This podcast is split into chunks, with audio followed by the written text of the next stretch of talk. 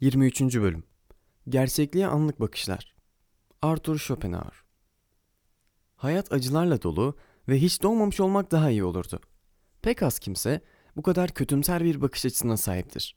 Ama Arthur Schopenhauer böyle biriydi. Ona göre hepimiz bir kısır döngünün içinde sürekli bir şeyler istiyor, onları elde ediyor, daha sonra başka şeyler istemeye başlıyorduk. Bu durum ölünceye kadar son bulmazdı. İstediğimiz şeyi elde etmiş göründüğümüzde bu sefer de başka bir şey istemeye başlıyorduk. Milyoner olsaydınız mutlu olacağınızı düşünebilirsiniz. Ama bu mutluluk da çok uzun sürmez. Sahip olmadığınız başka bir şey istersiniz. İnsanoğlu böyledir. Asla tatmin olmayız. Sahip olduklarımızdan daha fazlasını arzulamayı hiç bırakmayız. Tüm bunlar oldukça iç karartıcıdır. Her şeye rağmen Schopenhauer'un felsefesi bunun akla getirdiği kadar karanlık değildir.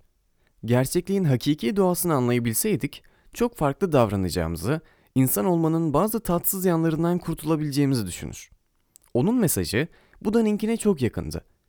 Bu da tüm hayatın acılarla dolu olduğunu ama daha derin bir düzeyde ben diye bir şeyin olmadığını düşünüyordu.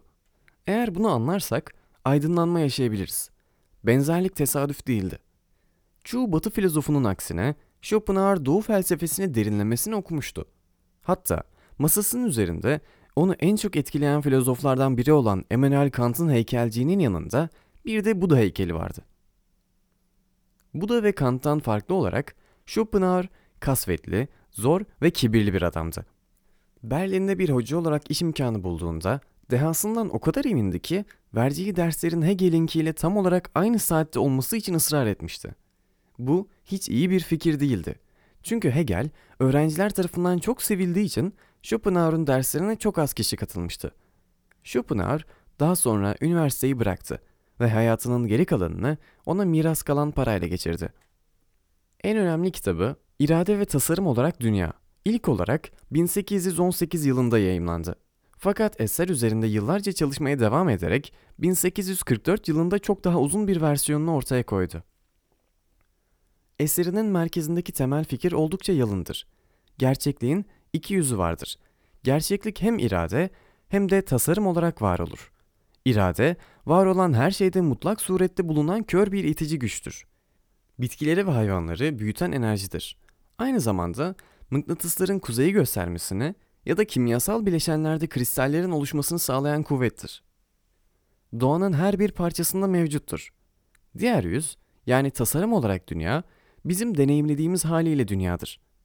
Tasarım olarak dünya, zihinlerimizde kurduğumuz bir gerçeklik inşasıdır. Kant'ın fenomenal dünya dediği şeydir bu. Etrafınıza bir bakın. Muhtemelen pencereden ağaçları, insanları ya da arabaları görüyorsunuz. Veya önünüzdeki bu kitabı. Belki de kuşları, trafiği ya da başka bir odadaki gürültüleri işitebilirsiniz. Duyularınız aracılığıyla deneyimlediğiniz tasarım olarak dünyadır. Her şeye bu yolla anlam verirsiniz ve bu sizin bilincinizi gerektirir. Zihniniz, deneyiminizi, tüm bunları bir anlam verecek şekilde düzenler. Tasarım olarak dünya, içinde yaşadığımız dünyadır. Bununla birlikte Kant gibi Schopenhauer'da deneyimimizin ötesinde, görünüşler dünyasının ötesinde daha derin bir gerçekliğin var olduğuna inanıyordu. Kant bunu noumenal dünya olarak adlandırıyordu ve bu dünyaya doğrudan hiçbir erişimimiz olmadığını düşünüyordu. Schopenhauer açısından irade olarak dünya biraz Kant'ın noumenal dünyasına benziyordu. Fakat yine de önemli farklılıklar vardı. Kant, noumenen kelimesinin çoğulu olan noumene hakkında yazdı. Gerçekliğin birden fazla parçası olabileceğini düşünüyordu. Kant'ın bunu nasıl bildiği ise açık değildir. Özellikle noumenal dünyanın erişim dışı olduğunu söylediği düşünülürse. Schopenhauer ise tersine, noumenal gerçekliğin bölünmüş olduğunu varsayamayacağımızı düşünüyordu. Çünkü böyle bir bölünme için uzay ve zaman gerekliydi ki Kant'a göre uzay ve zaman gerçeklikte var olmaktan ziyade bireysel zihnin katkısıyla var oluyordu. Bunun yerine Schopenhauer irade olarak dünyayı olan her şeyin arkasındaki tek, birleşmiş, yönsüz bir kuvvet olarak tanımladı. İrade olarak bu dünyayı biz kendi eylemlerimiz ve sanatı deneyimlememiz aracılığıyla bir an için görebiliriz. Bu ses kaydını dinlemeyi bırakın ve ellerinizi başınıza koyun. Ne oldu? Sizi izleyen biri ellerinizin yukarı doğru kalktığını ve başınızın üzerinde durduğunu görecektir sadece. Eğer aynaya bakarsanız bunu siz de görebilirsiniz. Bu fenomenal dünyanın yani tasarım olarak dünyanın bir betimlemesidir. Gerçi Schopenhauer'a göre bedenimizi hareket ettirme deneyimimizin içsel bir yanı vardır. Bu genel anlamda fenomenal dünya deneyimimizden daha farklı biçimde hissedebileceğimiz bir şeydir. İrade olarak dünyayı doğrudan deneyimleyemeyiz. Ancak istemli eylemlerde bulunduğumuzda, bedensel eylemlerde bulunmayı isteyip gerçekleştirdiğimizde ona çok yaklaşırız. Bu nedenle gerçekliği tarif etmek için irade sözcüğünü seçmişti. Fakat sadece insan söz konusu olduğunda bu enerjinin bir şeyi istemli olarak yapmakla bağlantısı vardır. Bitkiler istemli bir şekilde büyümezler. Kimyasal reaksiyonlar istemli bir şekilde gerçekleşmez. Dolayısıyla irade sözcüğünün burada alışıldık anlamından farklı bir şekilde kullanıldığını fark etmek önemlidir. Biri bir şey istediği zaman zihninde bir amaç vardır. Bir şey yapmaya çalışıyordur. Fakat Schopenhauer'un gerçekliği irade olarak dünya düzeyinde tanımladığında kastettiği şey bu değildir. İrade amaçsızdır ya da zaman zaman söylediği gibi kördür. Belirli bir sonuç elde etmeye yönelik değildir. Bir amacı ya da hedefi yoktur. Bir şeyleri bilinçli isteme edimlerimizde olduğu kadar her doğal fenomende de mevcut olan büyük enerji dalgalanmasıdır sadece. Schopenhauer'a göre ona yön verecek bir tanrı yoktur. Ne de iradenin kendisi tanrıdır. Tüm gerçeklik gibi insan da bu anlamsız kuvvetin parçasıdır. Yine de hayatı katlanabilir kılan bazı deneyimler vardır. Bunlar çoğunlukla sanattan gelir. Sanat, kısa bir süreliğine de olsa sonsuz çabalama ve arzu döngüsünden kaçınabileceğimiz sakin bir durak sağlar. Bunu en iyi yapan sanat dalı müziktir. Arthur artık soyadını telaffuz etmek istemediğime göre bunun böyle olması müziğin bizzat iradenin bir kopyası olmasından kaynaklanır. Arthur'a göre bu, müziğin bizleri böylesine de derinden etkileme gücünü açıklar. Bir Beethoven senfonisini doğru ruh halindeyken dinlediğinizde yalnızca duygusal açıdan uyarılmazsınız. Gerçekliği olduğu haliyle bir an için görebilirsiniz. Başka hiçbir filozof güzel sanatlara bu kadar merkezi bir yer vermemiştir.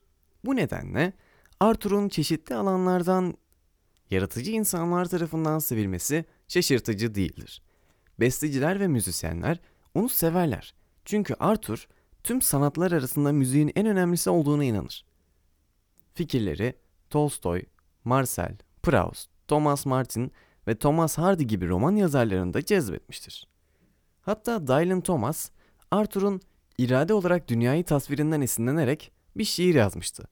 Yeşil fitilden doğru çiçeği koşturan o güç, Arthur sadece gerçekliği ve onunla olan ilişkimizi tasvir etmedi. Ayrıca nasıl yaşamamız gerektiğiyle ilgili görüşlere de sahipti. Hepimizin tek bir enerjinin parçası olduğumuzu ve bireylerin sadece tasarım olarak dünya seviyesinde yaşadığını fark ettiğinizde bunun yaptığınız şeyleri değiştirmesi gerekir. Arthur'a göre diğer insanlara zarar vermek aslında bir bakıma kendine zarar vermek anlamına gelir. Tüm ahlakın temelidir bu.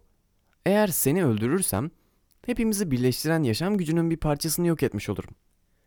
Kişi bir başkasına zarar verdiğinde bu bir yılanın dişlerini kendi etinin içine geçirdiğini bilmeden kendi kuyruğunu ısırmasına benzer. Dolayısıyla Arthur'un öğrettiği temel ahlak merhamet ahlakıdır. Tam olarak anlaşıldığında başka insanların benim dışımda olmadığını söyler bu. Size ne olduğu beni ilgilendirir.